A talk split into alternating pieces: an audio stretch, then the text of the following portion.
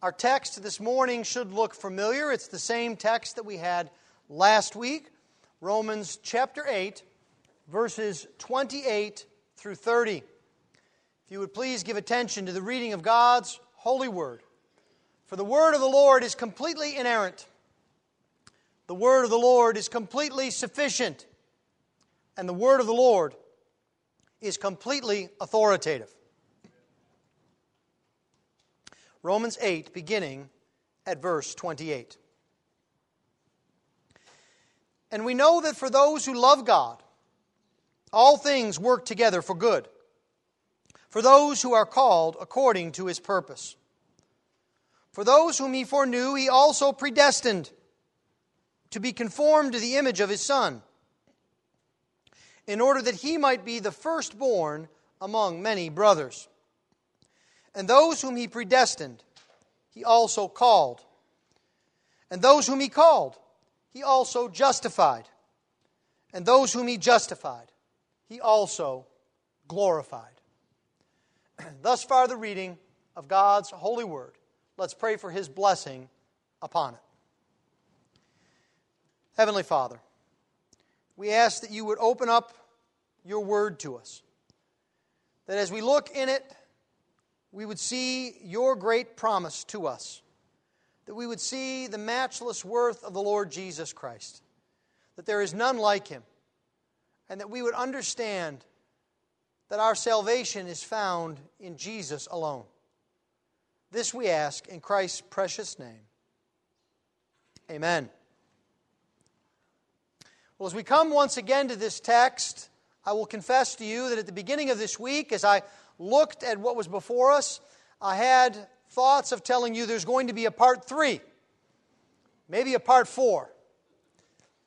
But I decided to go with my original plan, my original revised plan, and we're just going to work our way through this.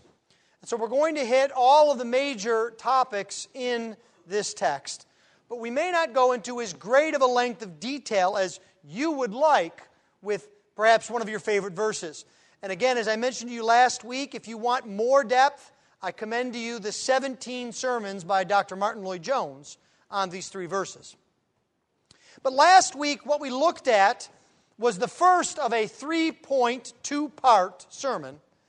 That is the great promise of God. We saw that it was a promise that comes only to those who believe in the Lord Jesus Christ. Because Paul described it as for those who love God and who are called according to his purpose. Now, you'll remember that those two statements described the same set of people. They were not two distinct groups, those who love God and those who are called. They're two statements describing the same group of people who love God and are called according to God's purpose. And this was important as we looked at the promise itself, because the promise has in mind the purpose of God. It's not that all things are good for believers. No, but rather that all things, both good and bad things, are used by God for His purpose. And His purpose is for our ultimate good. Finally, we saw that we can know the promise. We can know it and know it is true because God has given a record of his outworkings of his purpose in the Bible. We saw this in his dealings with Israel and even with the saints of the Old Testament Jacob, Joseph, and David. We also saw that you can know that the promise is true for you by examining yourself. Do you love God? Do you show the traits of someone called by God? If you do, then that promise is for you. So, this brings us this morning to the purpose of God. And that is really the main point of the passage. All that preceded is really the outworking of God's purpose. As we look at the purpose of God, we see that there are three things. First, God's purpose is to have a people for himself. Second, God's purpose is to make his people like his son. And then, third, God's purpose is to glorify His Son. Let's look then at God's purpose to have for himself a people. Now, the fact that this text focuses on God's purpose is sometimes lost on us.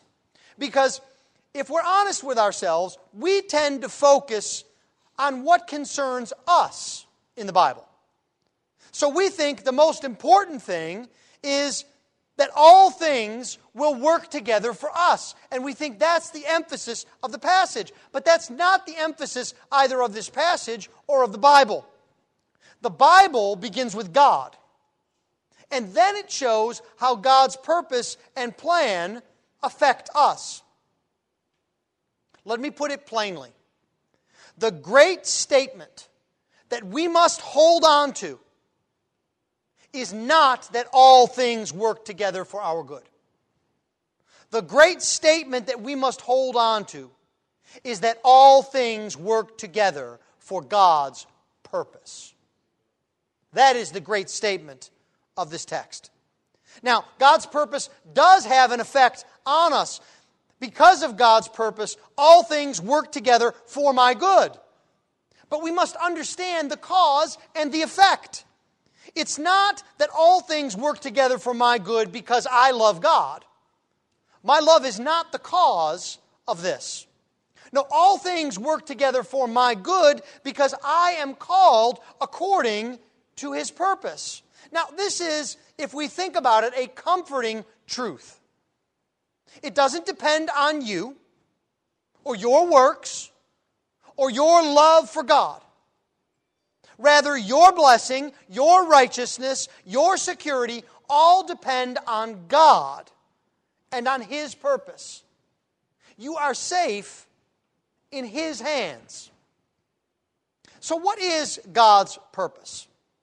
Let's begin with the broadest principle. In one sense, God's purpose is the same that He designed in the Garden of Eden. God created Adam and Eve for a purpose. Now, He did not create Adam and Eve because He needed them. God was not lonely. We need to get that idea out of our heads. God doesn't need mankind. It's not as if God was sitting around lonely, wondering who he could have a relationship with, and thought up the idea of creating man. No, we know that the Bible reveals that God is triune. That is, God is three persons in one being. So, what that means is God has an eternal, perfect, loving relationship within himself. He has no need for anything outside. And that makes sense because if he had need of something, he wouldn't be God. And so God did not create Adam and Eve for his benefit. No, God created Adam because he purposed to have a people for himself. He created Adam to be his vice regent over creation, to rule over creation, to be fruitful and to multiply, to bring about a multitude of people who would worship and serve the Lord. That's why God created Adam. But of course, Adam failed in that. He sinned, and in the fall, a chasm was opened up. Man was separated from God by sin. Creation itself groans under the burden of sin. We saw this in verse 22 of this eighth chapter of Romans. The people of God rebelled against God Himself. But God did not give up His purpose. This shouldn't surprise us because nothing can stop the purpose of God, even sin. No, so instead, God told Adam his plan right there in the garden in Genesis 3:15. It was the barest expression of the plan, but it was his plan. He said that he would send a redeemer that is the seed of the woman who would crush the enemy and sin and redeem sinners to himself. Now, if you think about it, the rest of the Bible is just an expansion and a description of this plan. God revealed more to Noah, still more to Abraham when he called him out, even more to Moses when he told Moses that he was keeping his promised relationship with the descendants of Abraham, who had now become the nation of Israel. Throughout all of the Old Testament, God was revealing more and more of his plan to redeem for himself a people. And something else interesting happened in the Old Testament, especially in the prophets. God made it clear that his plan was not just to redeem for himself a small people a narrow ethnic people, just descendants of Abraham. No. Isaiah tells us that that would be far too small an inheritance for the Messiah. No, God revealed that he would redeem for himself sinners out of every tribe, tongue, and nation. He would call to himself not only the Jews, but the Gentiles also. And the story of the New Testament is the outworking of that call to the Gentiles. First in the Gospels, and then in the book of Acts. And as Paul is made an apostle to the Gentiles, we see this theme over and over again of the universal scope of redemption.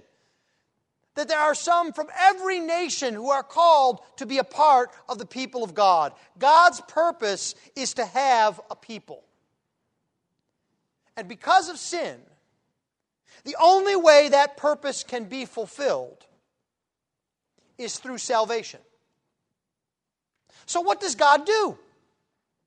Well, of course, He designs, decreed, and plans salvation to keep His purpose.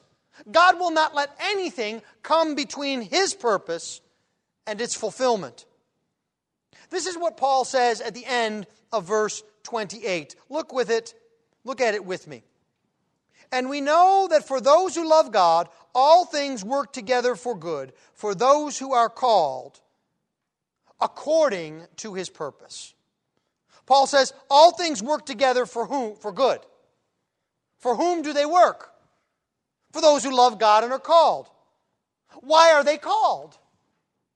According to the purpose of God. We might even say, because of the purpose of God. Because of God's purpose, His people are called, and they love Him because of His purpose.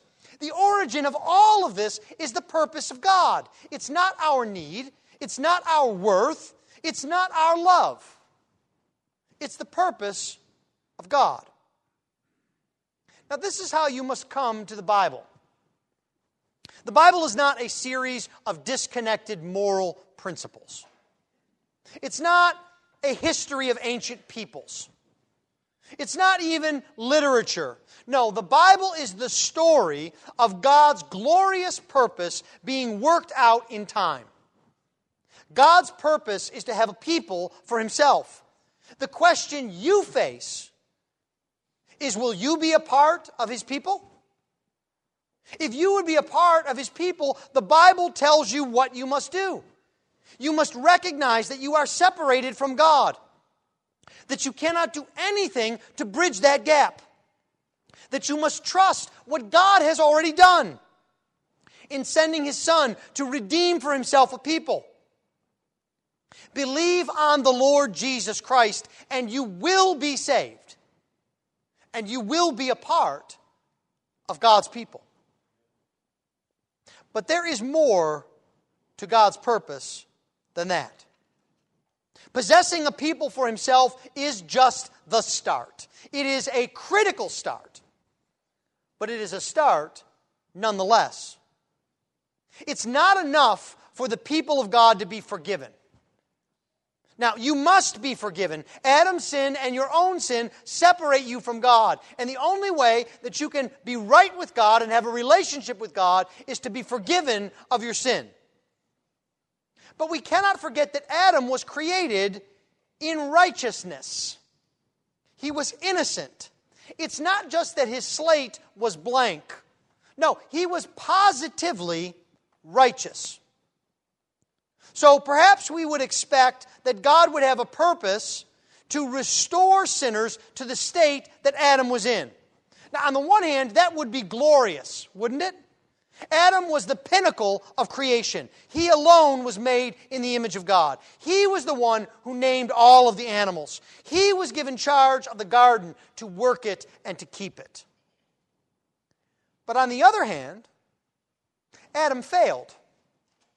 He sinned. He didn't keep the estate in which he was created. So, how glorious could such an insecure position be? This is where we see how glorious God's purpose is. God did not just purpose redemption from sin, He did not just plan for His people to be forgiven. It was not just that they would be restored to the place of Adam. God is not just reacting to events. Sometimes we think that God's plan was a reaction to the fall, as if God said to himself, Well, Adam, I didn't expect you to fall so quickly. I didn't expect you'd mess up like this, and I would have to find a way to fix everything. No. The Bible tells us actually that God purposed salvation before the foundation of the world, which is before the fall. It means that God had a purpose in salvation beyond mere redemption, if we can put it that way. We see this in Ephesians chapter 1 verse 4. Even as he that is God chose us in Christ before the foundation of the world that we should be holy and blameless before him. And again, Paul says in 1 Corinthians 2, when he's describing the great mystery of the gospel, he says, But we impart a secret and hidden wisdom of God, which God decreed before the ages for our glory. And then I think perhaps the clearest expression of this is in 2 Timothy 1 9. That God saved us and called us to a holy calling, not because of our works, but because of His own purpose and grace, there's that language again, which He gave to us in Christ Jesus when? Before the ages began. You see, God is not adjusting to fix things. He always had something more glorious planned. So, what was that purpose? That purpose was that his people would be made greater than Adam, that his people would be made like his son. You see, the work that Jesus accomplished was more than forgiveness. It was also, Paul tells us, so that God's people would be conformed to the image of his son. Think about that. From all eternity, Paul says God foreknew and he predestined this for his people. From all eternity, God determined that they would be made like Jesus. God's plan is to transform you, the believer, into the image of Christ. What wonder is that? That's what Paul describes in Philippians chapter 3 that God will transform our lowly body to be like His glorious body, that is Jesus's, by the power that enables Him even to subject all things to Himself. Now, if you say to yourself, but Pastor, I don't know what that means. What does that look like? How could I be like Jesus? I can't even get my arms around that. Well, then I tell you, along with the Apostle John, join the club. All you need to know is that you will be made like Christ.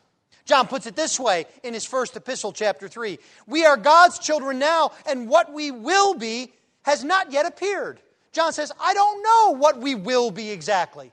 This is the apostle John speaking. But he says, But we do know that when he appears, we shall be like him because we shall see him as he is. What a promise that you will be like Jesus Christ. That God is not just restoring you to the greatest specimen of humanity ever in Adam, He's restoring you into the image of His Son, Jesus Christ. Now, the next question that we may ask is why? Why has God purposed such glory for his people? You know, it's one thing for God to gather for himself a people. It's still another thing to restore them to the place from which they'd fallen. But why would God grant such blessing and glory to sinners like you and me? What have we done to deserve the blessing of being conformed to the image of His Son? Do you know what the answer is? Nothing. There is nothing that we can do to earn this blessing. Paul is once again pointing us away from ourselves and toward God. The whole tenor of this glorious passage we have been looking at these past two Sundays is to highlight the purpose of God, the sovereignty of God, and the glory of God. Now, there is a purpose, that is a reason why God makes his people like his Son. We see it right in verse 29. It is very clear in the English. It's very clear in the Greek, but you don't even need the Greek because the English is so clear. Look with me at verse 29. For those whom he foreknew, he also predestined to be conformed into the image of his Son. Why? In order that. There's your purpose. There's your reason. What follows? in order that he might be the firstborn among many brothers. The Lord has gathered a people and has made them in Christ's image so that Christ would have the glory of being the firstborn of many brothers. Now, when the Bible speaks of Jesus as the firstborn, it's not speaking of a priority of birth primarily.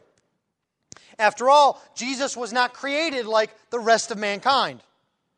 And if we think about it, it's not even like Jesus was chronologically born before some of the saints of the Old Testament, like Moses or Abraham or David. So, what does the Bible mean when it uses this term firstborn? Now, what it means is that Jesus has priority over all others. He is the first among all God's people. He is the primary one, and He should be.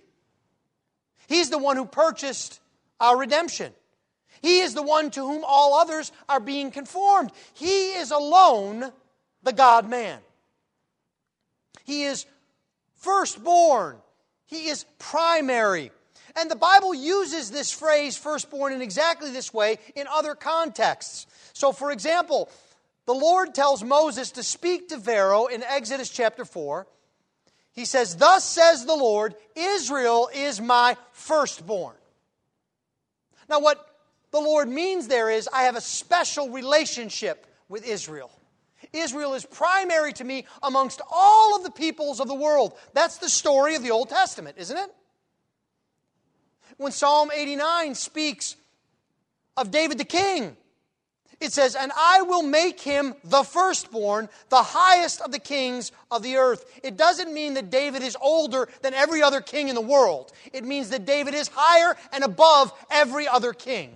God has set him there to a place of preeminence. This is the purpose of God from all eternity to have a people who are conformed to the image of God's Son, Jesus Christ so that Jesus Christ would be glorified. Paul puts it wonderfully in Colossians chapter 1. He says that Jesus is the image of the invisible God, the firstborn of all creation. Why? For by him all things were created in heaven and on earth. And he is before all things. And in him all things hold together. And he is the head of the body, the church. He is the beginning, the firstborn from the dead, that in everything he might be preeminent.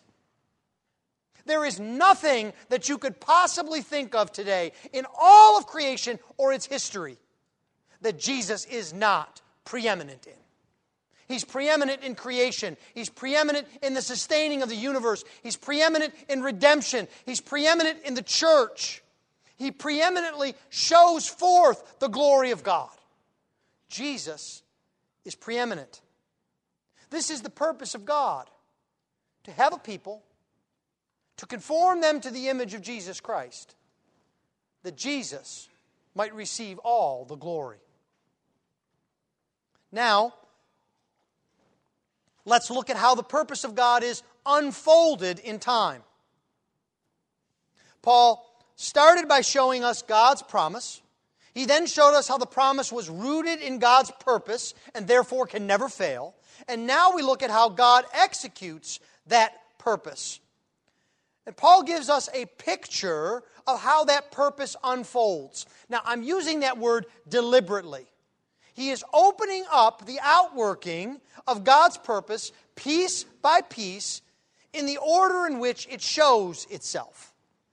And the way that he describes it causes most theologians to describe it as a chain, going from link to link, but making up one whole. I am not being original in entitling this sermon The Golden Chain of Salvation. No, Paul begins with the first link in the chain, which is often the most difficult for many predestination. Now, before we get into the details of this, there's something that we need to see to help us understand.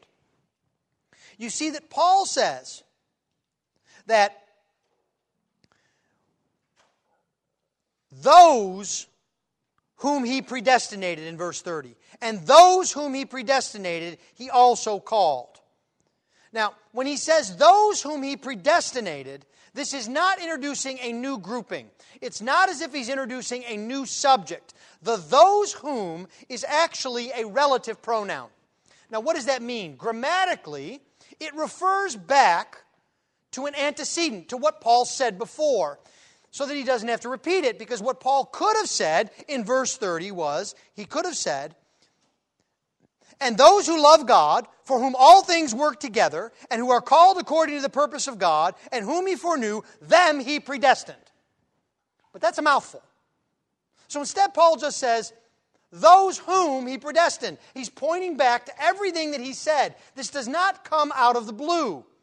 Everything that Paul is about to talk about here in this chain applies to those who love God, to those who love because they're called according to God's purpose, and to those who will be conformed into the image of Christ. Now, if we're honest, we will understand that the concept of predestination does not appeal to Americans. We like to think that we could be whatever we want to be, that we're beholden to no one. And as a matter of fact, we don't think it's fair if salvation begins with God choosing. It should be up to me. It should be up to us. Why should God get to choose? We should get to choose God. Now, why is that?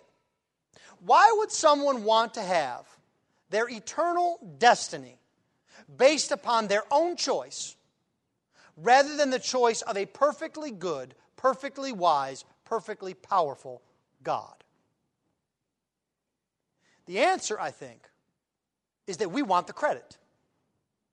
Even though salvation is by grace, not by works, we want to have a part in our grace, or at least our decision to take the grace. We say to ourselves, what makes me different from someone who doesn't believe is that I'm just a little bit smarter than they are. I'm just a little bit more open to God. You see, I believe in God because of who I am. And if you were as good as me, you'd believe in God too. Can't you rustle up some belief in God? This is kind of like have you ever had the misfortune to be in a family where the constant phrase was, Why can't you be like your brother? Or why can't you be like your sister? Where you're constantly in a comparison mode. You see, we love to compare if we're on the top, but we don't like it when we're on the bottom. You see, Paul turns this American view of equality on its head. He says that everything starts with God. Salvation begins, Paul says, in the purpose and in the mind of God. He decides beforehand. That's what the word predestined means. It means to choose beforehand. God is the one in charge. He is the one determining whom He will save. Now, this is actually something that we should be glad about. Remember, this passage doesn't come to us dropping out of the sky. We've been studying the book of Romans now for several months. And Paul has been building up an argument. Why would we be glad if we don't get to choose? Because if it were up to us, we would all be lost. Do you remember that Paul told us no one understands, no one seeks after God, no one does good in chapter 3?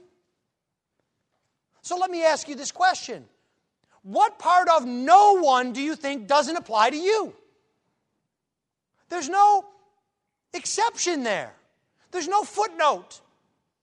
It's not as if we open up our Bibles and we see that verse and there's a footnote and it says, except Bob, except Mary, except Joe.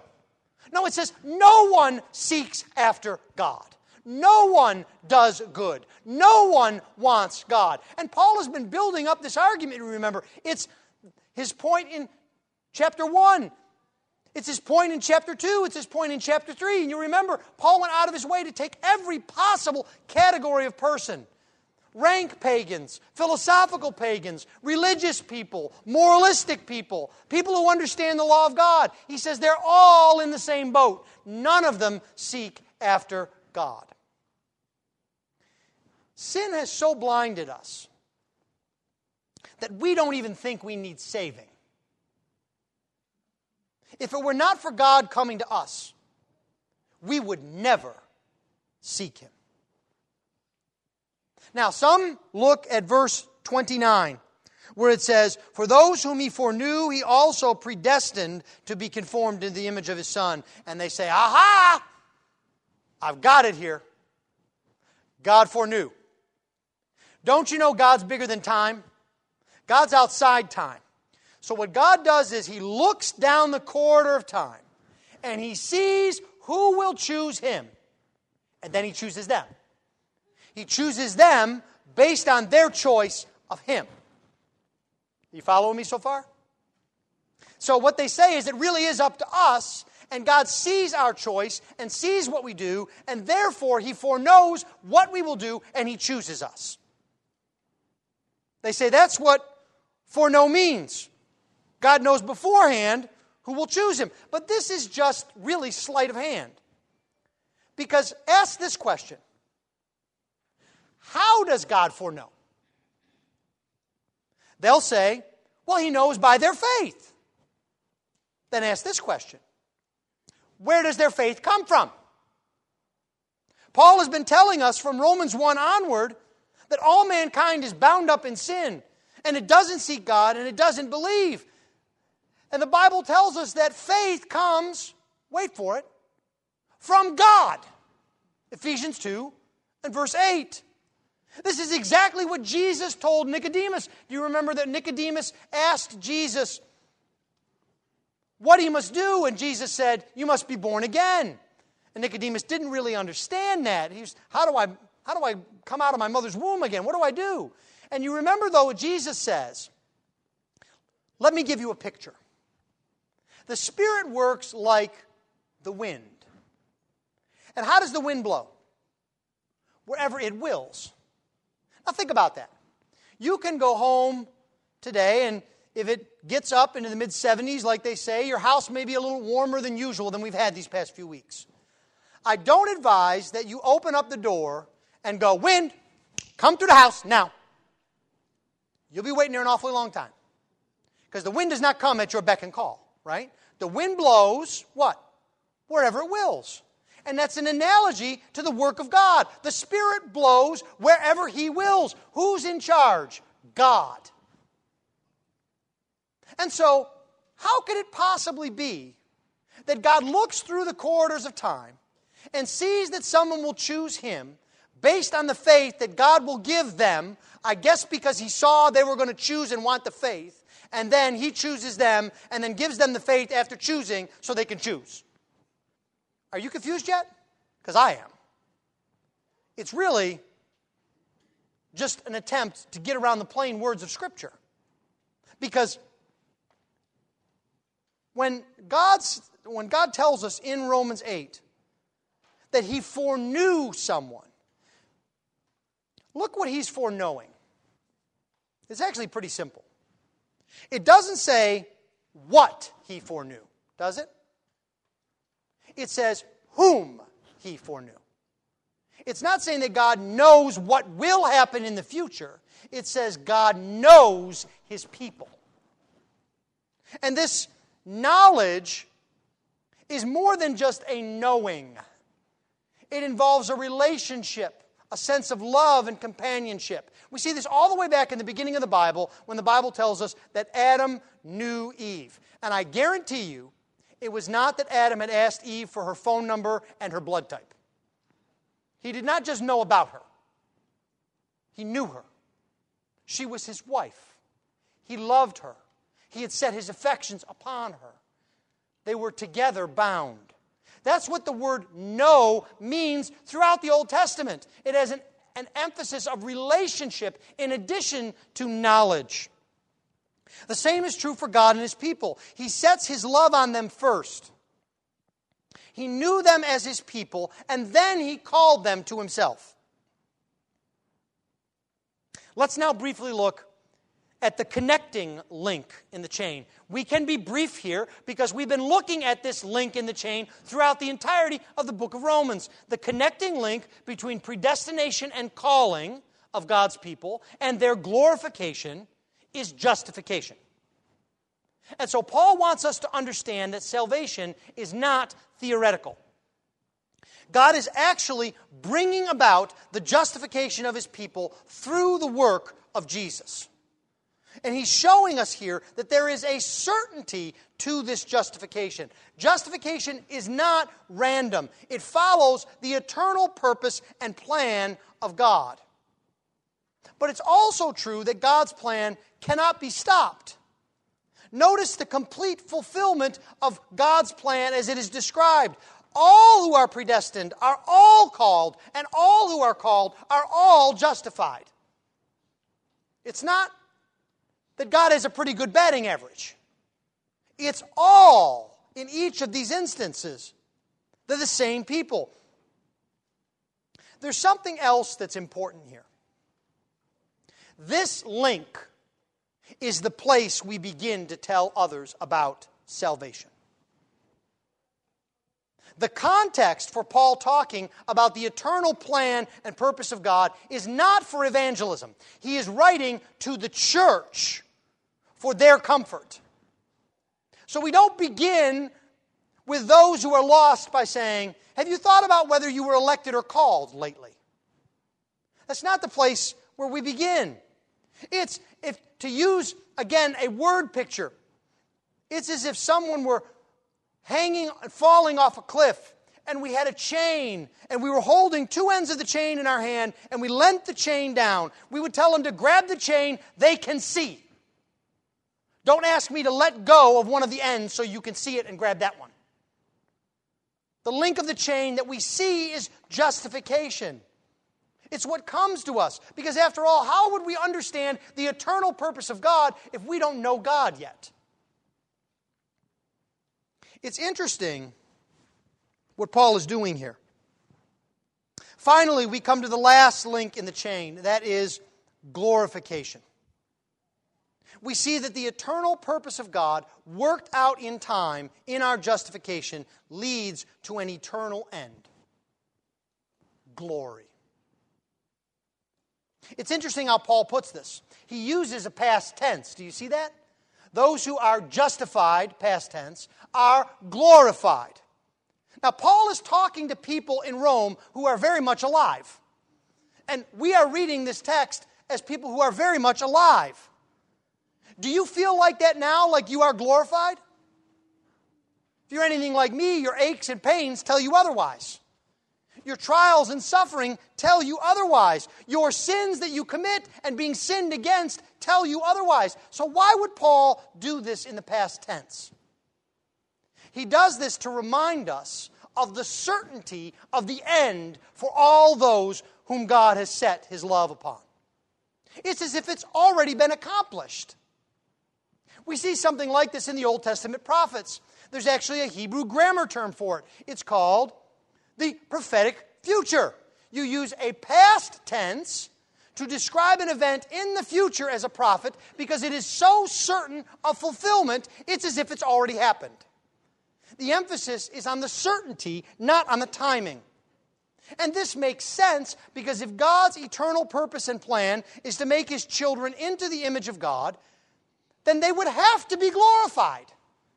How could you be in the image of Jesus Christ and not be glorified? What Paul has done for us here in this golden chain is to link the present journey of God's people.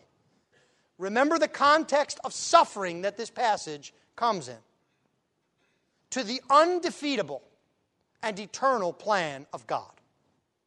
All your trials, all your struggles now are bounded by God's eternal purpose.